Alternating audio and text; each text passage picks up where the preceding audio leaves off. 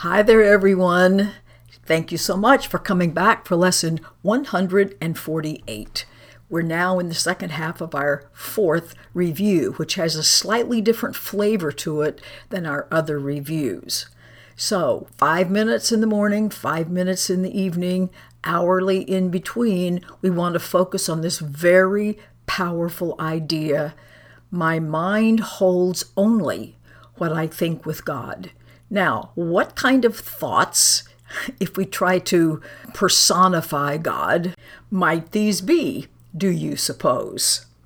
Well, clearly, they're going to be about love and peace. What other kinds of thoughts can love itself express except things related to love, peace, compassion? And these aren't intellectual ideas, these are substantive, amazing experiences.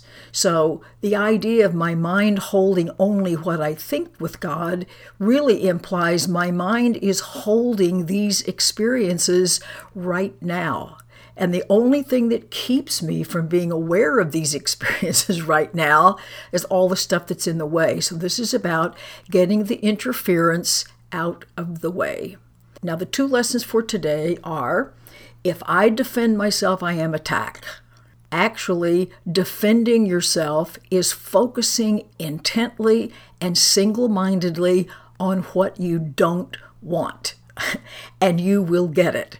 Because what you focus your attention on is what you get. Remember, the universe doesn't know if you're focusing on it because you don't want it as compared to the things you do want and pray for what we pay attention to is a prayer and it will always be answered. So you will feel attack and you will be attacked if you try to defend yourself.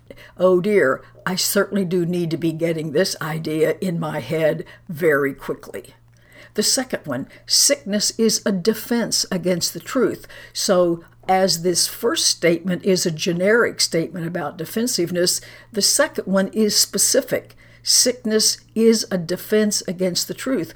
When you're upset and you feel unsafe, you retreat into sickness because the upset and feeling unsafe always has an element of guilt or fear in it, and this is going to be the result.